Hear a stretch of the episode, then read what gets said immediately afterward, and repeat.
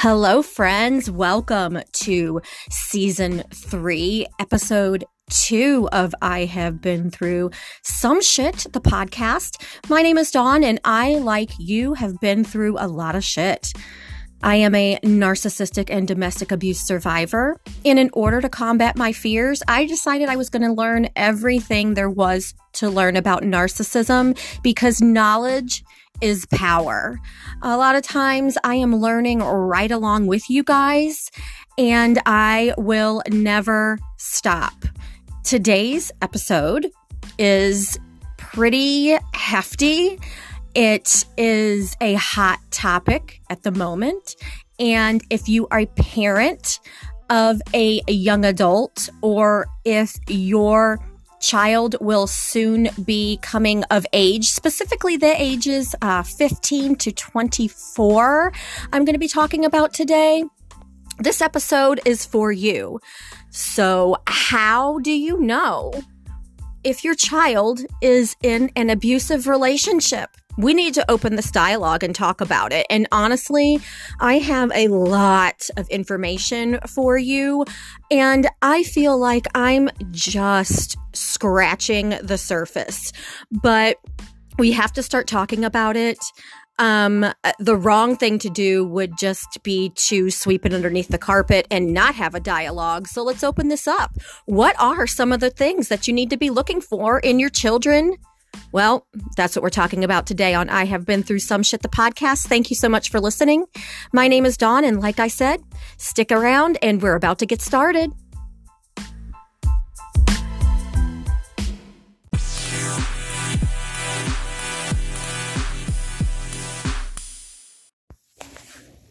All right, thanks for sticking with me. So let's get right to it. So, is my child in an abusive relationship? Well, so many of us have children that are dating age. And if yours aren't dating yet, they soon will be. And it seems like they start earlier and earlier now. Um, just, you know, talking. Now you have the talking phase. Now, when I was growing up, it's like it was going out, like you were going out with somebody, but now you have talking, quote unquote. Then you have, like, I think then you're formally asked, like, will you be my boyfriend, girlfriend? So then that means like you're quote unquote going out. But you have everybody starts in the talking phase, and the talking phase might not um, lead up to the going out phase because some things don't go past talking.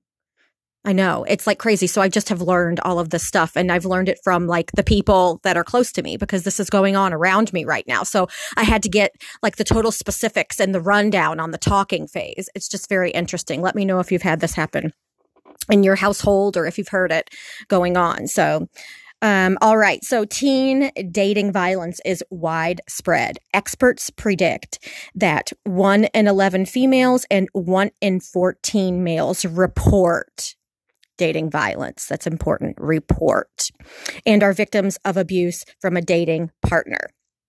The CD says that CDC says that young women from ages 16 to 24 experience the highest rate of violence.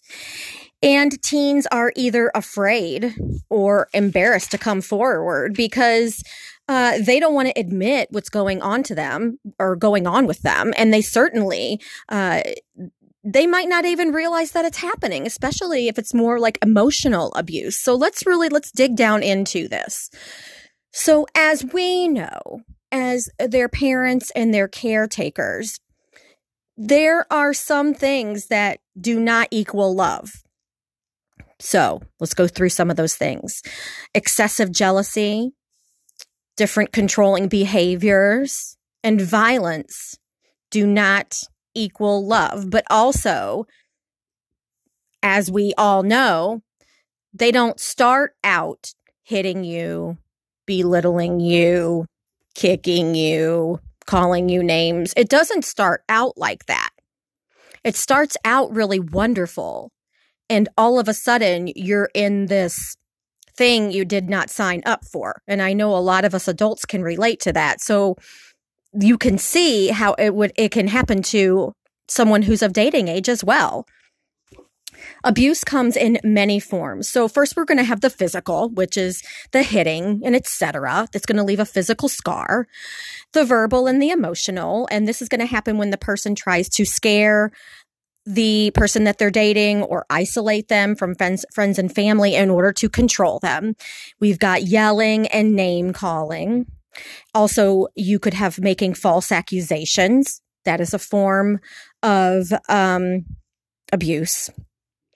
We've got psychological aggression, which is verbal or nonverbal with the intent to harm. You have stalking, which is a pattern of repeated or unwanted attention that causes fear for one's own safety. And let's be honest, it's not like just they're going to drive past your house anymore. I mean, there's so many ways to stalk. Stalking online, stalking your socials. And these kids, you know, they have more than one social and then they have more than one account on those socials.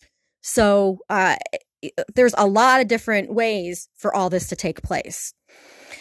All right, then there's sexual abuse, any kind of sexual abuse that is not agreed upon. So, statistics, and let me get my source on this, you guys. I believe this is still from the CDC. Statistics uh, from uh, what they have conducted, the surveys that they have co- conducted for this is sexual abuse. One in eight females, one in 26 males have reported sexual dating violence. 26% of women and 15% of men who were victims of uh, contact, sexual violence, stalking, or physical violence in their lifetime first experienced these forms of violence prior to the age of 18. That's huge of course, you know, like from okay, let's say that w- from the age that they could possibly have their their first cell phone, twelve, let's just say, um, from twelve until the age of eighteen, they've experienced these things. If you are a later adult, you've experienced these things between that age group. That's a lot to have on the shoulders of an adolescent in those age groups. All right, let's talk about electronic aggression. So this could also be called cyberbullying. And this increases the risk of abuse. There is a growing concern about this type of harassment as it makes it easier to tease, slander, spread rumors, or even threaten someone. These kids have access to email, chat rooms, instant messaging, Snapchat, Twitter, TikTok, texts. Uh, let's see, you can send pictures, you can send videos, all with their cell phones right in the palm of their hands. And that is freaking scary. And we've had the conversation over here that one picture doesn't just stay for one person's eyes. You know? Yep. You got to talk to these kids about these these things immediately immediately. Electronic aggression um, it provides a space for uh, perpetration of teen dating violence. In addition sexting is a major concern among youth. And in 2011 a study of youth ages 10 to 17 found that number one, a total of 9.6% of youth reported they had experienced in created, received sexually explicit or nearly nude images. 9.6%. Number two, 25% of youth who created images or received images reported feeling upset or extremely embarrassed, 25%. Number three, romance was the common reported reason in being involved in sexting through pranks and attempting to begin a relationship was also reported. Let's go back to electronic aggression as cyberbullying. Okay. So uh, back in 2006 in my area, you can Google this case, Megan Meier, M-E-I-E-R. She committed suicide three weeks before her 14th birthday in 2006. Lori Drew, who was the mother of a young lady who lived down the street from the Meiers was created a false account under a boy's name of Josh Evans on MySpace in order to harass Megan, who, like I said, her daughter had a falling out with. And you can Google that. Uh, all of the information is out there. Uh, when I was going through the divorce I went through with ex narc, I went to a support group at our local parish church. And in the front hallway of the church, uh, I was there on a Friday evening uh, for my support group, and um, they were making preparations for this funeral. And it's always stuck with me because I was the mother of two very small children. And um, this story, since I'm in the area, was very, um, it was it was covered. It was covered a lot, and it should have been covered. Um, so in 2007, the city of Dardenne Prairie passed an ordinance that prohibited any harassment that utilizes an electronic medium, and uh, including the internet, text messages, pagers, and similar devices. Violations are misdemeanors with fines up to $500 and 90 days in prison. In 2008, in August, new legislation went into effect that expands the definition of harassment to include knowingly intimidating or causing emotional distress anonymously by phone or electronically or causing distress to a child. The penalty is a felony, four years in prison if it is committed by an adult against someone 17 or younger, or if the criminal has been previously convicted of harassment. The bill is called, quote unquote, Megan's Law, was passed unanimously into the Missouri legislature to criminalize usage of the internet uh, to harass someone. That's important to know that all of that is out there.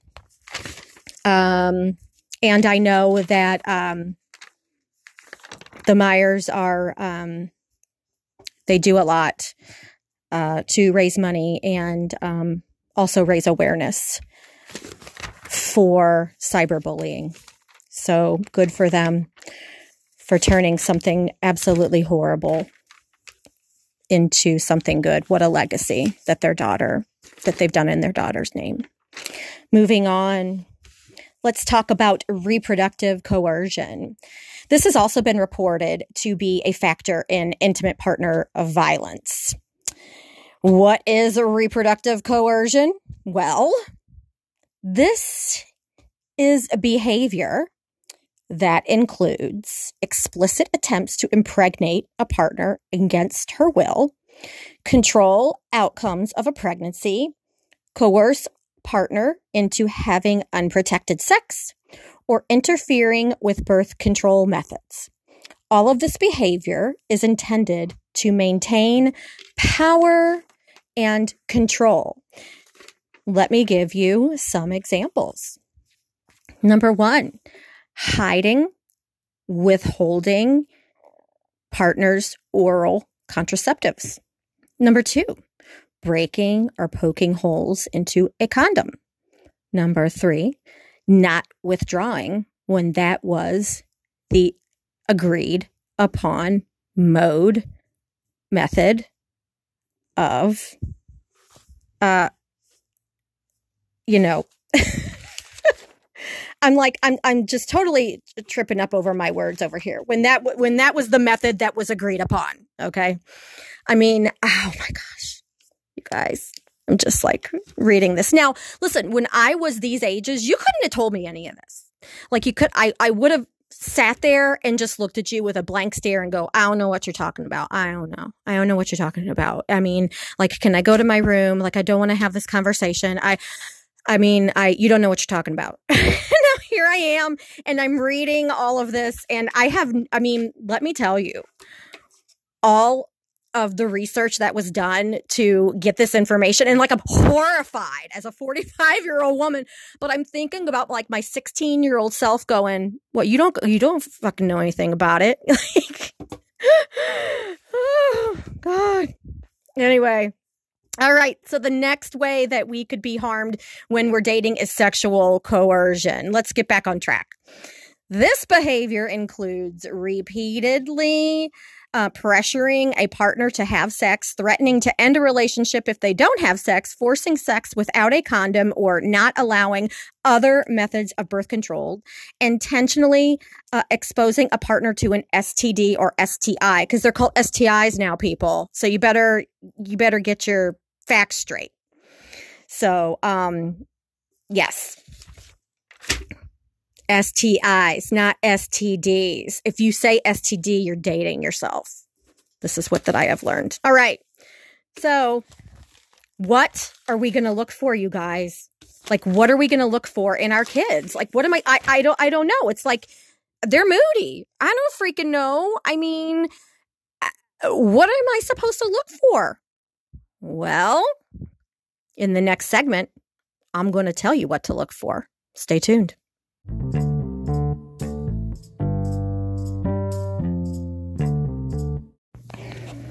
Okay, friends, let's get into this. From familydoctor.org. What are some of the things that we need to be looking for that our child might or children could be in an abusive relationship. Let's get into it. And this is genderless. Okay. This is for boys, girls, no matter whom you date, no matter how you date, doesn't matter. All right. So let's get into it. Number one, your child's partner is extremely jealous or possessive. Number two, their partner puts them down. Number three, their partner makes all of the decisions where they're going, where they're eating, who they're hanging out with, if they're hanging out with anyone else at all. Number four, your child has stopped spending time with friends and family. Red flag. If your kid, now this, here's the deal.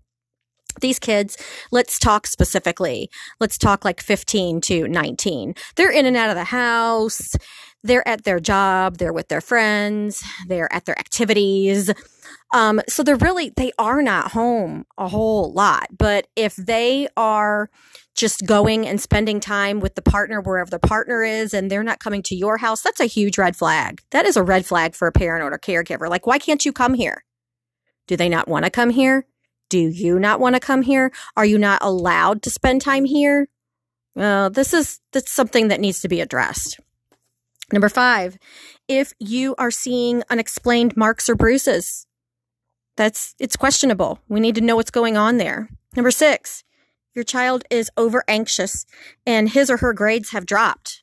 If you've got a good student, this is more than uh, you know, we're we're dropping a few points here or there. You know, I mean, if you're experiencing big grade drops, um, that's something to look at. And the over anxious or the overzealous or the um, I'm hyper aware of uh, what's going on, where I'm at, uh, who I'm talking to, like uh, hyper vigilance. You know, I mean, and it's exhausting to see. If you've ever seen somebody that's a total nervous wreck, this is what we're talking about here. Okay. They just cannot calm themselves. They're just, they're up. They're up and they're waiting. They're waiting like, and, and they're just waiting for the shoe to drop. They're scared they're going to do something wrong. It, it's just like that. Okay. Yeah. And I've actually been a person that lived like that. It's just that I wasn't younger. I was older and married at the time, and it's exhausting. So, okay, number seven, if your child loses interest in activities that they once loved, Red flag. Number eight, your child is dressing differently, wearing clothing that is baggy or is hiding his or her body. Red flag. Number nine, your child has to quote unquote check in with their partner frequently or has to return texts right away. Now, listen, like they return texts right away. So this is not really, but if they're like, oh my, you know, if I don't, I'm, I'm, I'm if they're panic stricken because they can't return a text, like that, that should, that should not be. And, and I mean, listen, you check in with me. You check in with your caregiver. You check in with your mother, your father, whoever is responsible for you. I mean, you should not have to check in with the person that you're dating. No, no, no, no. Number 10, your child worries about how their partner will rea- react in given situations. This is, oh my gosh. Now, as a married person, I dealt with this. Like, I was so worried about this person going off all the time or how they were going to, you know, treat this person, that person. Like, like we talk about that hyper vigilance mode. Like, you want to take up for them constantly. If your teen is doing that for their, their partner that who they're just dating, Red flag, red flags all over that thing.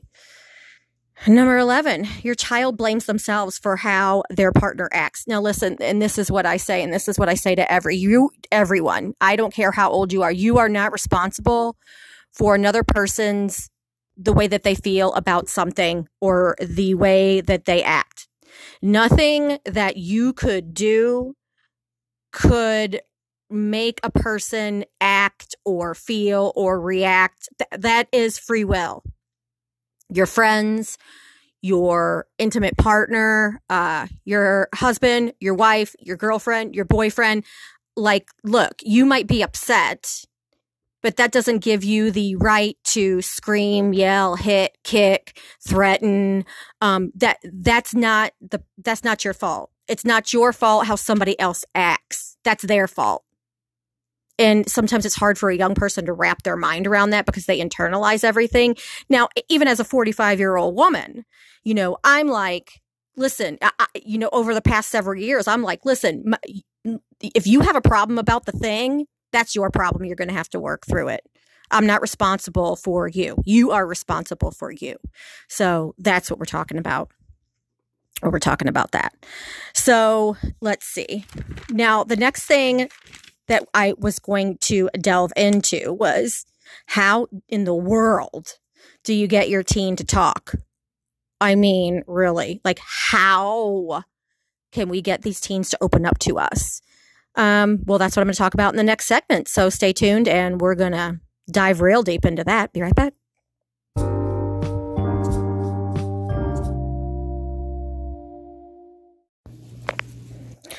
So, how do you get your teen to talk to you?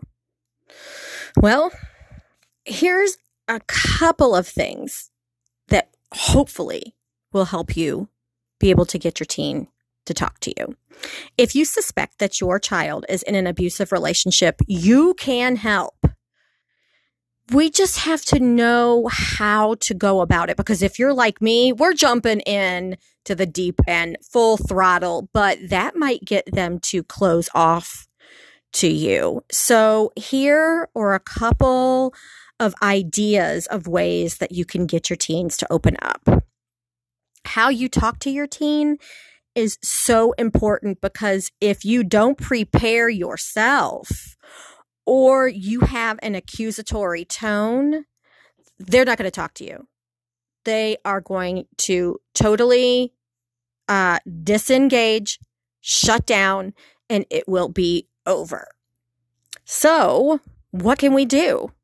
Well, we need to prepare. Prepare before you bring up whatever you want to discuss. Inform yourself about healthy and unhealthy relationship qualities, go into the conversation with the attitude that you are helping them to spot unhealthy or abusive behaviors. So we're going to talk about it. We're going to discuss it. Let's discuss what this looks like. Okay. And, and, in any of this, um, you know, I talk about a lot about like narcissistic abuse. Um, but it, I mean, really in anything, emotional abuse, um, physical abuse, uh, to learn why these things happen and why people act this way towards others your knowledge is your power. That's why there's so many people that once they get to a certain point in their recovery of whatever they're going through, they want to reach back and help others because you have learned so much and you've submerged your so much of yourself into learning like what the fuck that um okay, it all makes sense now, right? So um, same thing for this with your teens. Um, but as a parent or a caregiver, um, it, uh, don't get me wrong. It is hard to look this up. It's hard to read about these things, but your knowledge is your power. And then you can have educated, really, really deep down, very good conversations as opposed to not knowing what the hell is going on. And, and listen, and you, I mean, you might be totally blindsided and not realize that any of this was going on and you're totally taken off guard, give yourself a break. Okay. But in my recovery from the things that I have been through, which I've been, been very open about on the podcast, knowledge, knowledge is power. And for teenagers as well, because, you know, like they don't know, you know, WTF. They just, and a lot of times we still don't either, right? So arming yourself with information is powerful. Next, find the right place to talk. If you go up to your teen and you say, we have to talk, well, you can just forget it because I know even myself, if my husband comes to me and like, Hey, you know what? We, we need to talk. I'd be like, no, no, not today. You know, no, I mean, right then I'm like, I'm triggered. I'm out. I'm out the door. I'm doing errands. I, no, no, no, no, no. Mm-mm, don't come up to me like that. No. So if I'm going to approach my teen and I go, you know what? We need to talk. Oh my, get, forget it absolutely forget it. Not happening. That will not work. Instead, find a casual place to talk. Let's say Starbucks or in the car, maybe while you're, um, or while you're watching a television show together. Um, just make it a casual setting, um, where your teen will be more comfortable. You might only get bits of info here and there. So you just need to keep gathering the little bits of info as you can, but make it comfortable. You know, nobody's going to talk if they're, if like I just said, hey, man, we need to talk. Yeah, no, I don't think so. Mm-mm. I don't think anybody responds well to that. All right, next, tell your child what you see. You can point out some of the things that you've noticed. Like you can say, for example, I noticed that you've been quiet lately. Is there anything going on? Or, I've noticed that your grades are slipping. Is everything okay? Is there anything that you want to talk about? Can I help you with anything? Next thing that we can do, remain calm. Psst. Right. I mean, listen, that's something that I've had really had to work uh, on. I mean, and I'm Spanish and Italian, so I like to pop off and then calm down. So really, this has been um, very laborious for, for me, but I, I've made strides. I can say I need to pat myself on the back, but listening calmly. Let your teen take the lead in the conversation. It takes a lot of courage for him or her to tell you what's going on in he in their lives and they might even feel ashamed. So it's hard for adults to open up about abuse. So for teens, the calmer that we are, the more chance that they will open up. Focus on behavior and not the person. Okay. So let's say your son has been dating a girl and we like her. We like her. You know, she seems perfectly fine, but there's some behavior we just are not so sure about. Instead of saying, I just can't stand that girl, this, that, whatever, that, that's going to push that child uh, to that young lady. Okay. He's going to be become more in love with her. He's going to become more infatuated with her. So what we need to do is say, you know what? I know that you like her and you know what? I like her too, but there's something that she does that I just, it just, it gets on, it kind of gets on my nerves. It irritates me and it makes me feel a certain kind of way. So focusing on the behavior. And now listen, you might hate that. You might hate this little girl. I mean, you might absolutely totally hate her and want her gone, but that's not going to work. Okay. That is not going to work. And it's hard to watch the whole thing play out, but it will. It will play out. Um, and uh, we just need to focus on the behavior and not the individual. So uh, your child might not be willing to hear that his or her partner is not a good choice. So speaking poorly about their partner will push them further towards he or she. So put an emphasis on the action not on the person. Separating the two probably gets you further in the conversation. So instead of like, I just don't like that little girl, she's nasty, uh, you know, she treats you like shit, you know, whatever, say, you know, I don't like that she doesn't let you do blah, or I don't like the way she speaks to you about X, Y, or Z. Right? Okay, moving on. Believe what you hear. And this is uh, a lot of, uh, of uh, for adults as well. A lot of adults, when we find out or somebody confides in us that let's say your dear friend, uh, male or female, has been in an abusive relationship. If you've never seen that part of that person act that way to your friend, you might be like, well, I just can't believe it. I don't believe it. Don't do that. Okay. If somebody is coming to you and they trust you enough to say, look, I need to confide something in you, the worst thing that you could say to them is that I can't believe it. Why didn't you leave? Or, um, you know, I, I just, I just can't believe what you're saying. Okay. Same thing for a teen. Um, it will be torture to hear what's been going on, but it makes it worse if you're going to question them or doubt them. So, what I would say is offer unconditional love and support and let them know that you believe them, that you believe what they're saying, and that you're there for them no matter what. I, as an adult, would want somebody to speak to me that way. So, right next, create a plan of action. Ask your teen, what do they think the next step should be? If the answer is to break up, then make sure that there is a safety plan in place. Speak to the school, to the counselors, to the principals, etc. So, um, those are just some things to think about that, you know, we can do to help. A lot of times we feel like there's nothing that we can do, but yes, there is. Absolutely, there is. And we'll get very far if we just go about it in the correct manner for our children. In the next segment, I am going to talk about things that you should consider if you think that your child is in an abusive relationship. Stay tuned.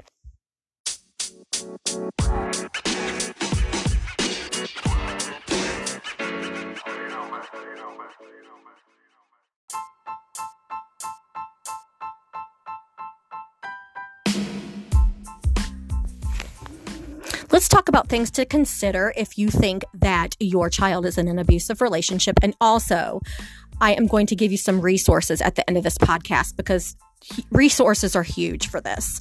Um, so let's talk about first the things to consider. If you feel that your child is in danger, from familydoctor.org, consider contacting law enforcement.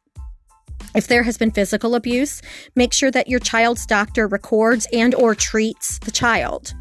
And they might not want to do that but if if they need if they need help they need help. So and if they have to be treated they have to be treated. So um, it's important to just stress that as a caregiver. Have your child tell his or her partner over the phone that they do not want to see him or her anymore and be close when the conversation is happening. Your child should avoid contact with the partner if at all possible encourage your child to always walk with someone in school in the parking lot um, just to not ever be alone if possible. Have their phone um, to let's see let's like maybe have a code word or safe word that they can text you if they feel like that they are in danger. Safe words are are wonderful to have for a multitude of different reasons. Um, if you've been in a volatile relationship uh, they're extremely important get your child into a therapist who specializes in abuse, intimate partner abuse, narcissistic abuse. And you should be able to Google people around you um, with those specifications. Make sure you type in those specifications. And listen, because of COVID and because of a lot of the kids having been homeschooled over 2020, a lot of these therapies, uh, these therapists are full and they're not taking any more adolescent clients. However, they can always refer you to different people that they know. So keep that in mind and just don't lose hope of finding somebody for your kid. Listen, mental health is wealth. Your health is wealth and your mental health is your wealth. So it is extremely important to get the mind right, especially after this kind of abuse, any kind of abuse, right? So let me give you some resources that are super important the National Domestic Violence Hotline. You can chat live on the site You can text START to 88788, and the phone number is 1 800 799 SAFE. Now, additionally, you can go to the loveisrespect.org site, that loveisrespect.org, and you can call 1 866 311 9474. You can chat live on that site and you can also text love is L O V E I S one word to 22522. That is an offset of the National Domestic Violence Hotline, but the Love is Respect site is more for adolescents dating ages. When you get to the loveisrespect.org site, there will be a white box that comes on and it says if you feel that your internet is being uh, monitored and it'll tell you exactly what to do. And as you enter on the site, you will find information on LGBTQ plus relationships and advice. You will find um, uh, when your family doesn't like your partner there's a blog on there about that. Um, there also is a blog for um, ending unhealthy relationships. And also, uh, do relationships really take work? And this um, site, uh, the loveisrespect.org site, they specialize from ages 16 to 24. Now, the National Sexual Violence Resource Center, NS vrc.org. I'll put this all in the show notes for you guys. This site is for young and for uh, young women um, that provide resources and answer to your questions about um, sexual violence and also provides resources and finds help if they have been victims of this type of violence. So, again, that is N as in Nancy, S as in Steve, V as in Victor, R as in Rick, C as in cat.org. But like I said, I will put in the show notes for you guys the National Domestic Violence Hotline, which is the hotline.org, the love is loveisrespect.org, which is for six, ages 16 to 24 and then also the National Sexu- Sexual Violence Resource Center, nsvrc.org. All right. I got to tell you, this has been a lot of information. I actually had to take a break in the middle of uh, recording this because I like had to take a breather. Um, not gonna lie. Um, like I said, I feel like this is a full circle more moment because you know my 16 year old jerk self. Um, you know, now I'm sitting here as 45, and um, I'm just like, God. I mean, I owe my parents like a, a huge thank you for just uh, being there for me and um, God, I don't even just putting up with my bullshit. Basically, I mean, I got to tell you because I'm kind of in where they were now. I'm there, and my mom, you know, it's funny. She's like, "Mm-hmm." That's all she really says. Mm-hmm. you know, and I'll ask her questions. She's like, "Oh my God, I don't please, like, please," you know. I can't remember. And I'm like, what do you mean you can't remember? You know, I'm just So let's just recap that how you approach your teen in any situation, but especially in the situ- in these type of situations is of huge importance. If you like me, you want to jump in you know, and you want to solve all of the problems. You want to make them go away. But remember, these teens, they take their emotional cues from their caregivers. And the last thing you want for for them is to close themselves off. So the most important thing that I can tell you from researching all of this is to stay open and loving and let them know that you are in this together and that it is not their fault, okay? listen, what other people do is not your fault. It's their fault. Okay? It's not your fault if somebody cheats on you. That's their fault. It's not your fault if they hit you. That's their fault. It's not your fault if for their behavior.